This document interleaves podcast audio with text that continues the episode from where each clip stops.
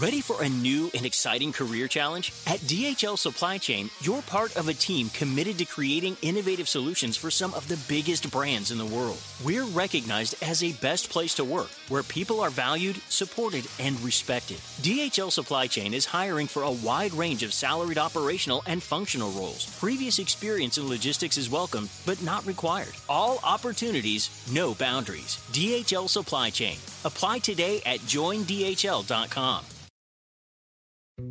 Dietz and Watson's been making meats and cheeses the right way since forever. What's that mean? It means never cutting corners, ever. It means cooking, not processing. It means our Virginia brand ham that's cooked to perfection, then twice baked to layer the flavors. It takes more time, but you can taste the difference. We come to work every day to do it the right way, even if it's the hard way. Because if it's not right for us, it's not right for you. Dietz and Watson, it's a family thing since 1939.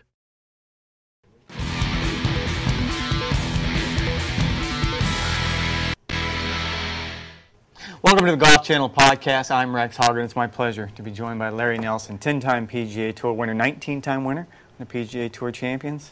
Thank you so much. Yes. That, most people get done with their PGA Tour careers and look forward to the golden years. Your golden years have been really golden. Uh, it really has, and I, I tell you what, it was the greatest thing. Back uh, when I turned 50, um, the leading money winner on all tours was actually Hale Irwin on the Champions Tour.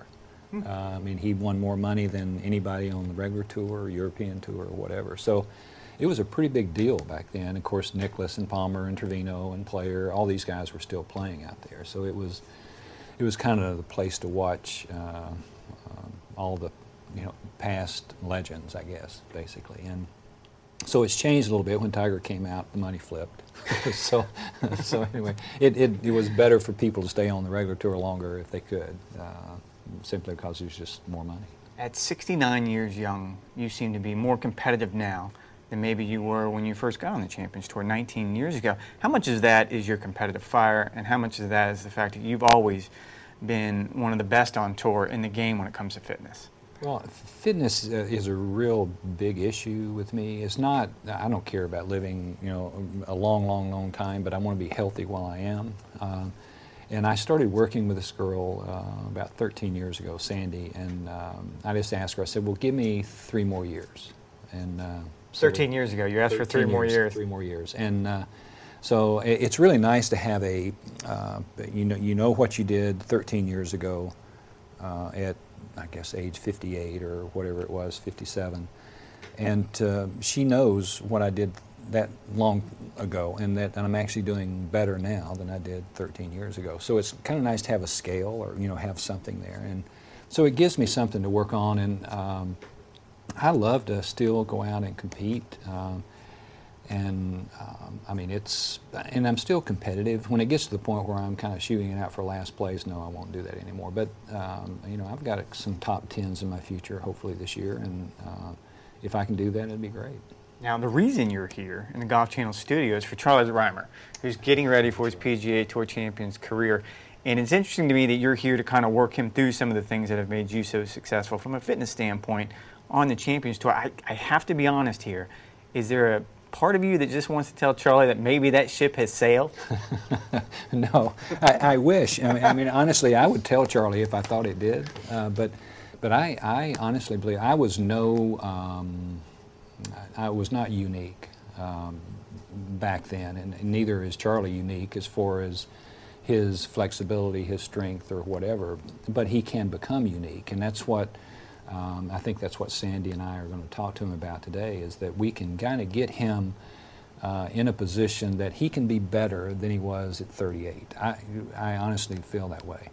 And Charlie Rymer. That's who we're talking Rymer. about. Okay. Charlie Rymer. But, but, what's interesting, Rex, and, and, this is the big thing, and, and we talked about, Sandy and I have talked about this quite a bit. Golf has changed. You know, the swing has changed a lot in the last 50 years. And the reason why it's changed is because people's posture is better. Back then, somebody 6'4 really had a hard time, really had a hard time playing the game because basically they were too slumped over and all that kind of stuff. And I think length of clubs and I think uh, fitness and that kind of stuff, but posture has been the biggest change. You cannot show me a really good player right now that does not have really kind of perfect posture. And what we found and what I've proved on the simulator with myself if I get in, in the right position, I hit the ball 10 yards further. If I'm in the wrong position, my swing slows down. So it, it's, and that's what we're going to try to do with Charlie, is to show him kind of where he needs to be, give him the exercises so that he can get there. So not only does it help the golf swing, but it helps quality of life. Now, you said you weren't unique when you came onto the Champions Tour. By that, do you mean from a fitness perspective? From a fitness perspective. I started working out, um, but just kind of hodgepodge type thing when, uh, right when I turned uh, 39 or 38 because I have a hard time getting the ball through the rough. I'm hitting my club through the rough. It just, I didn't have the strength. So I started running and doing all this kind of stuff and working out a little bit. And uh, a couple of years later, I won the PGA down in uh, West Palm Beach uh, in 1987. But it was a fitness thing. It was not necessarily, I just outlasted everybody. Heat index 108 or something like that, you know. So, I mean, it was just, the greens were terrible, they were burnt out. Um, so, honestly, I just out, outlasted everybody for 72 holes. And how much of your Champions Tour career can be said is the same thing? Where, thing. I mean, it, again, 69 years young, you're still one of the strongest guys out there. Uh, yes. Uh, as far as distance, I'm still a little bit above average driving distance, you know, being 20 years senior to some of the guys that are coming out there. The average age out there now is probably 58, I would think, or 56, something like that and I'm still above average driving distance wise. And uh, it's not because of my height, it's not because of you know whatever, but it just has to do with my flexibility, my turn, um, and uh, I think strength level. Core. Core. Your core, which leads to my next question, which I highlighted. I really wanted to ask you this: Who can do more sit-ups, you or Gary Player? Uh, Gary can still do more sit-ups, but that's Really? his that's his thing. I mean, that that's his thing. I don't spend the time doing them. I guarantee you, if we worked at it, we probably could could do that. But um, I spend more time on uh, strength, uh, probably tricep, tricep strength, uh, core strength, uh, more turning, rotation. What's really interesting too, and um, I mean, when you look at the guys that are playing now, used to rotation of the hips was the big thing, and you know rotation of the hips and everything, and everything kind of turned and they uh, articles were hitters and pullers. You know, there were two types of players back then, hitters and pullers, and they all they said I was a puller because everything just rotated around when my hips rotated. The young players now, the hips rotate just enough so that now the upper body can uh, apply all the club speed. And in watching the young kids now, I mean, Rory McIlroy, his hips turn a little bit and then they almost reverse while his upper body is going through.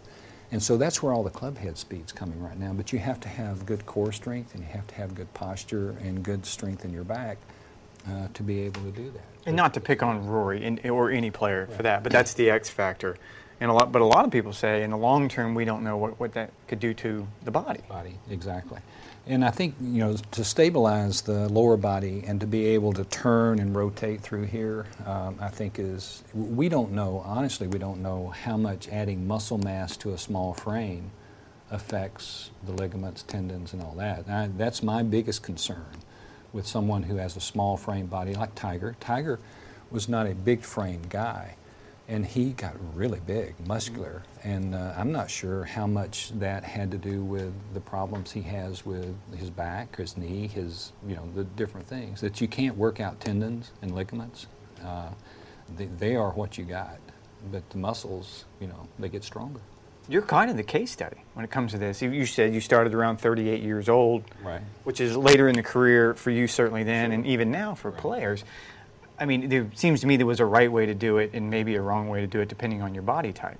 I think there's total. I think heavy weights to a certain body type, uh, creating a certain amount of muscle to a certain body type, um, is, is probably not good. Not good from a longevity standpoint.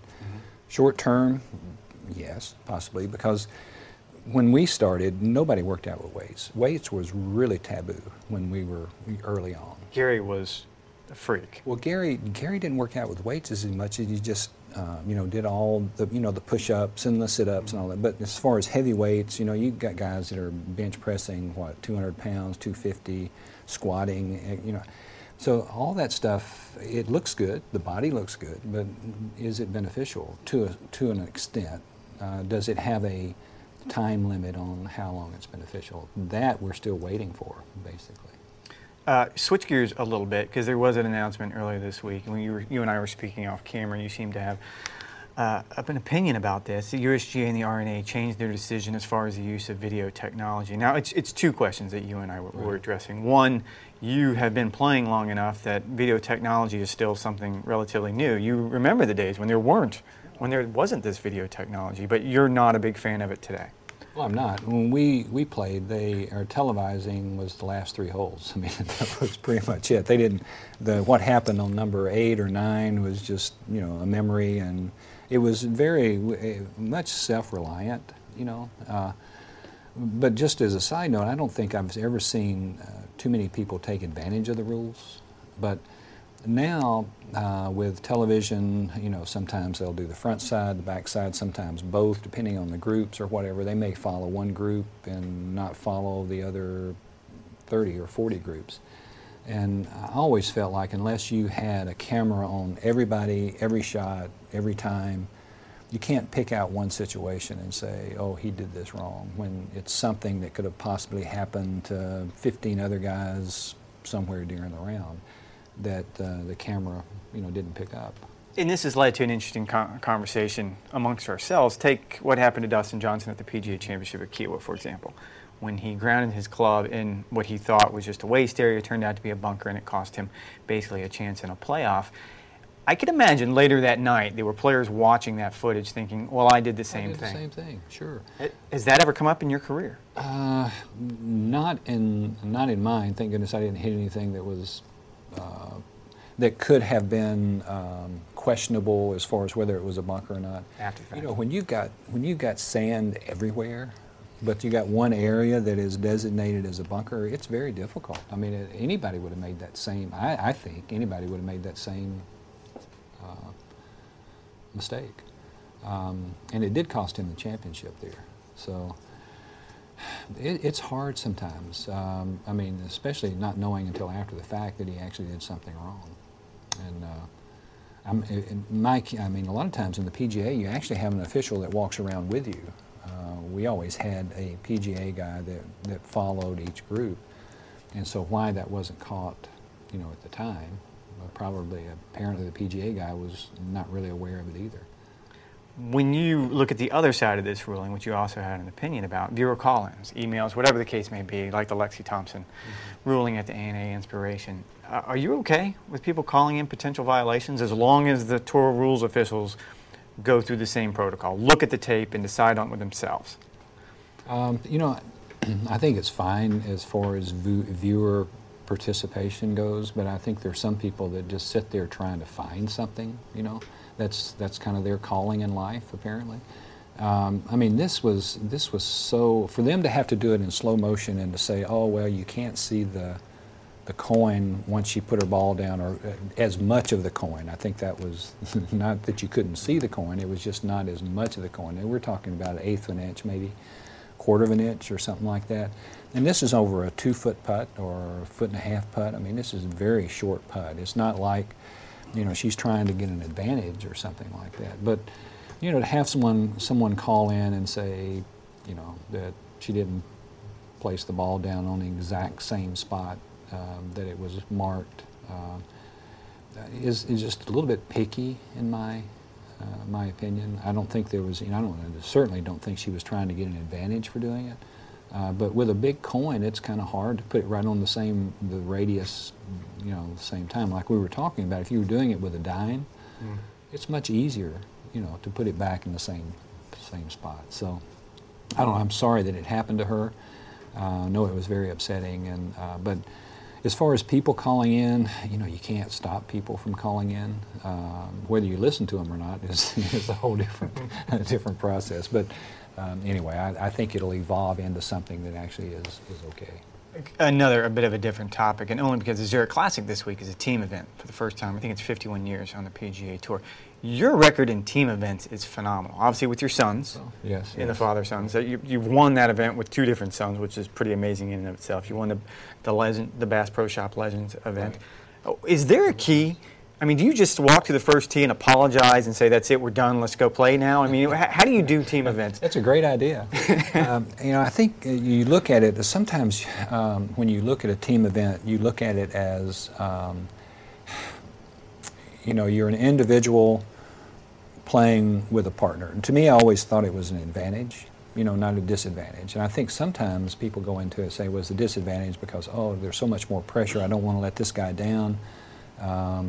And Lanny and I had very successful Ryder Cup. Uh, he and I, I think, finished uh, Ryder Cups like five and one or something like that as far as team team championships go. So, um, but you know, I knew Lanny. Lanny was going to play his heart out. He was going to do his best he could, and there was no apologizing. I mean, if he knocked it six feet by, you know, from 30 feet, that was his style of play. I think a lot of times people change their style of play when they get into a team event. They all of a sudden they start hitting it closer to the hole because they don't want a three putt. They don't want to put a pressure on the guy that's you know his partner. When his partner's knocked it five or six feet by a bunch of times and had to make it coming back. So I think that's the biggest thing is just being able to go out there and play your game. You know, if you three putt or if you don't make a putt or if you you know hit a bad shot, that's going to happen anyway. And don't put any extra pressure on yourself because you don't want to upset or put the other partner or your partner in a bad situation. I just don't think it's necessary. And Lanny's probably not the guy on top of a lot of guys' list that you would go oh. out there relaxed with. I mean, Lanny's an intense individual. But he did that, and, and that was the whole thing. Is that you know I'm going to play my game, you know, and you play your game because you're playing good, and uh, together our game should be pretty good. Now, I've been very vocal writing about this in the past. You and I have spoken about it, and you mentioned the Ryder Cup, so I'm just going to go ahead and bring it, bring it up. Back in 2016, Golf Digest referred to you, quote, as the greatest golfer no one knows. And I'm not quite sure where they were going with that. I, I, think it had to do with the Open being in Oakmont, and obviously you having the history there. Does that maybe have something to do with the fact that you never got the call as a Ryder Cup captain, or is that unfair? Uh, I think, uh, you know, people don't really realize how the Ryder Cup captains are picked. I think that's the, the kind of the big thing. And um, there was actually just one person that uh, really picked the Ryder Cup captains for a number of years, and that was the executive director of PGA. The other, the other cap, the other people, that they're there on the committee or whatever, the PGA president and maybe the executive guy or maybe the treasurer or whatever. But the, but the executive director of the PGA is one, the single person that actually had the most to do with picking. Uh, and, and I heard some of the things.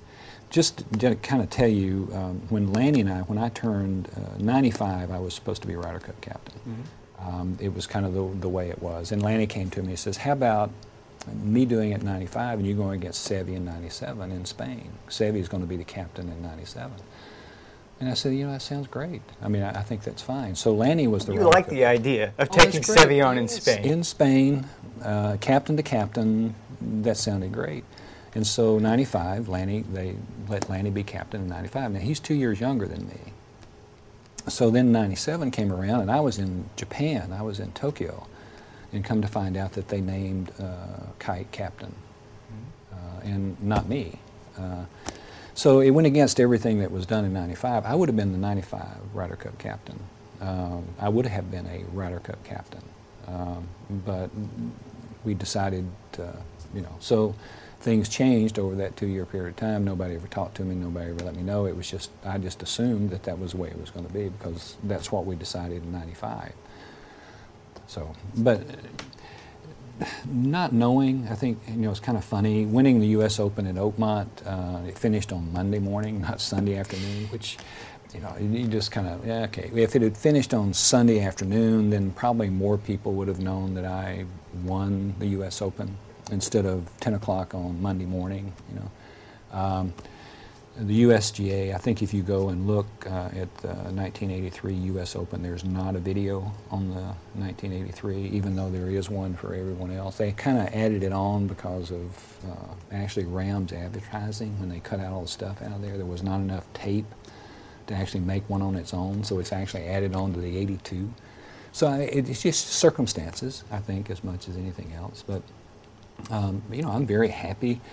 Um, I went to eat at a restaurant last night, and yeah, there was a group of people there that knew who I was. So it's not like I'm in total anonymity.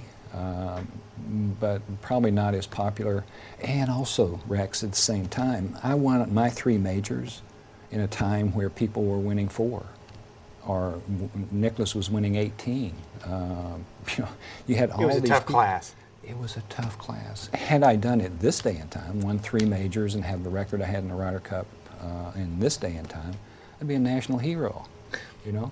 But back then it was just, oh, he didn't win as much as Trevino or Nicklaus or you know Raymond Floyd or you know Hale Irwin won three opens, and then you had Crenshaw and uh, Curtis Strange coming out, you know, right around the same time. Huge, huge college record and that kind of stuff. So, I mean, I was just in there and that kind of thing. A trivia question is there were four guys that won three or more majors in the 80s Nicklaus, Ballesteros, and Tom Watson, who was the fourth. Yeah. So, uh, so I was among four of probably the greatest players that had ever, you know, ever played this game. Uh, and I was just the, you know, I, I was the other guy. You mentioned national hero, and, and this is probably not going to be a fair question that you appreciate, but we refer to the Ryder Cup all the time as a battle, as going head to head. You were the only man who had any experience at all with that, having served in In. Vietnam, having been in the military. Given your chance now, what kind of captain do you think you would be? Well, you know, it's funny. Uh, one, I think the captain gets a lot more credit than he actually deserves for either a loss or a win as far as the Ryder Credit Cup. blame. Oh, yeah, it it because it, doesn't matter. You've got 12 of the best players that are playing here in the United States. Now, I think um, how you pair them really has a lot to do with it. But I can tell you this that.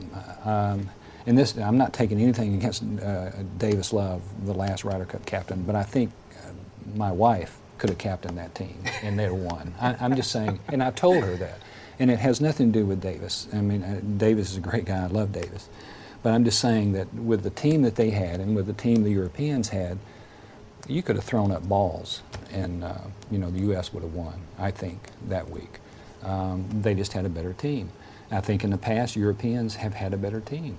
Um, and there is some camaraderie, a camaraderie with the European team that probably the U.S. team doesn't have. It's a whole different situation. They kind of travel together. They do all this kind of stuff. The U.S. is so independent. You know, we go here, which we more time. So I think that has a little bit to do with it. But if you got a more a more balanced, better team than this team, you're going to win. I mean, that's just kind of the way it is. So anyway, I'm. Uh, I think the captain gets, a, like I said, too much bad and good for how the team actually ends up.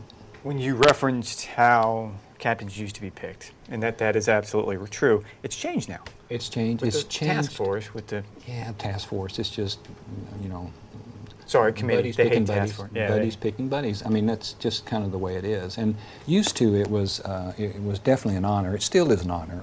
Trust me, it still is an honor. But um, it was it was more of an uh, honor and a privilege back then. It was it was given to at one time, except for Arnold Palmer, it was given to people who had won the PGA. I mean, um, so, and then that was broken, I guess, in '97.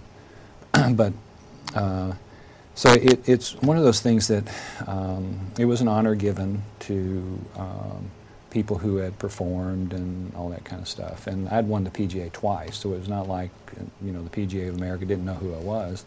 Probably one of the only two-time PGA champions that was not a Ryder Cup captain.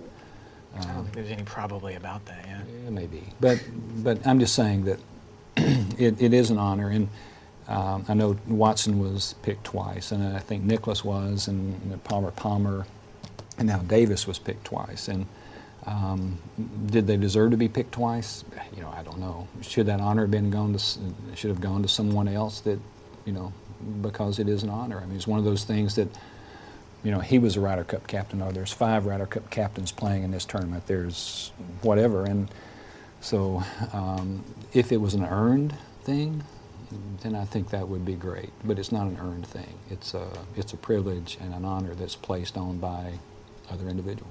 And uh, I know you get tired of talking about it, but it's something I don't I've always been talking about passionate it, about. it's it. a- yeah, just- Nine three and one is your record in the Ryder Cup. By Well, I was way, nine and zero my first two Ryder Cups. I did not get beat in my first two Ryder Cups. Who finally beat you? Uh, It was Seve once. Actually, well, no, Seve never did. Tied. You tied Seve. Oh, no, it was actually up in um, at uh, I was nine and zero going into Muirfield, and I actually think it was Sandy Lyle and uh, I don't know who he was playing with. They they actually won the first match. I was playing with Payne Stewart. That was first first match I had lost in the Ryder Cup, and uh, so. But then I kind of got used to losing. I lost two other matches, and it actually turned. I actually tied Bernhard uh, the last day individually. I don't think you get used to it at all. I, I do want to send you out on, a much more upbeat note. If you look at what's happened in golf this year, eight of the winners so far this year have been 25 years old or younger. Mm-hmm. You did not play in your first PGA Tour event until you were 25 years old. It's amazing. Can you think about how the game has changed? Well, the game has changed dramatically. I mean, I, I was having, I had my children at the AGA tournaments, you know, when they were like 10 and 12, you know, so um, you know, people are being groomed now uh, at an early age, really early age to do this. Now, most of them don't make it. Uh, there are a few that do. Uh, but it's so, um, I went to the, my last PGA Tour event was at Atlanta, uh, was at uh, Sugarloaf in Atlanta, Atlanta Classic. I go out on the practice tee and I was so out of place. I was so out of place because I didn't have a trainer, teacher, psychologist, and caddy standing behind me hitting balls. It was just me, was just me and my caddy. So, I mean, that's kind of the way it's gotten into now. But you know, there's, they're playing for so much money now and uh, looking for uh, any kind of uh, advantage or, you know, uh, because it's, it's, it's huge. And uh, so, I mean, we, you know, Trevino, I mean, it was so funny because he always said, I don't want anybody that hadn't won the U.S. Open trying to tell me how to play. I mean, that's, so, I mean, it's kind of the, the old school versus the new school. Uh, and you wonder how many decisions some of the guys can make on their own. But mechanically, they're so good right now. And, and honestly, I enjoy watching the golf now. I mean, it is so much fun. I love to see all these young guys win. Um, I think it's been good for the game.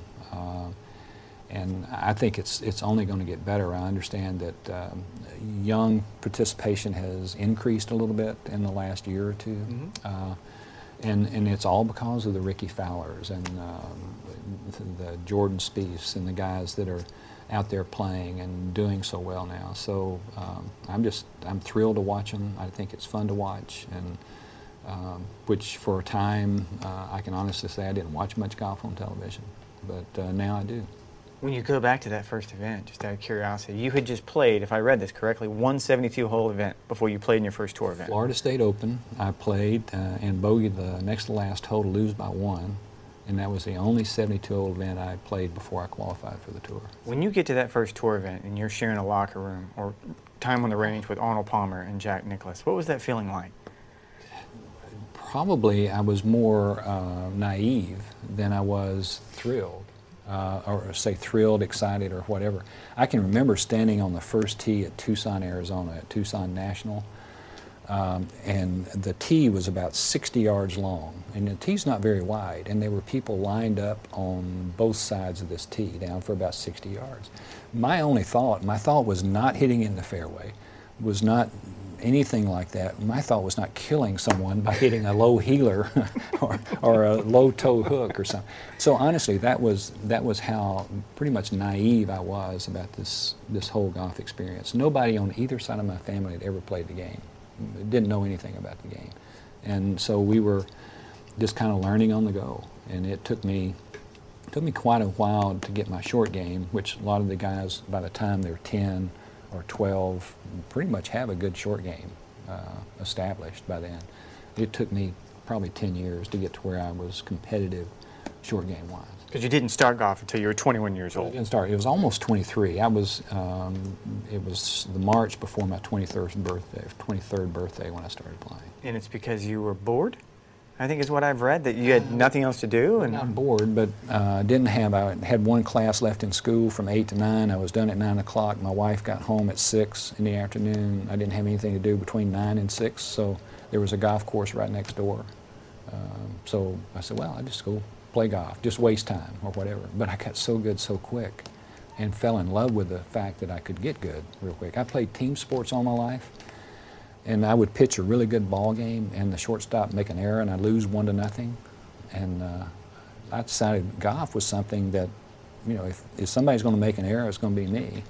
but if I worked at it hard and played good, then I was going to get the credit for, you know, playing good. And if I didn't, um, it wasn't the shortstop dependent on. So people still blame their caddies, but they really don't. Mr. Nelson, thank you oh, so this much great, for your Rex. time. Thank you. I enjoyed this. I appreciate it very much. That'll do it for this edition. Check back next week. Whether you're shopping for grads, getting an early gift for dad, or just looking for a little something new or used for your shelf, you'll find it at HPB. And you'll get almost everything for an extra 20% off during the big sale at Half Price Books this Memorial Day weekend. Saturday, May 25th through Monday, May 27th. Save big in store at your local Half Price Books and at HPB.com. Offer cannot be combined with other coupons. Exclusions apply. To learn more, visit HPB.com. Life is a highway, and on it there will be many chicken sandwiches. But there's only one McCrispy. So go ahead and hit the turn signal if you know about this juicy gem of a detour.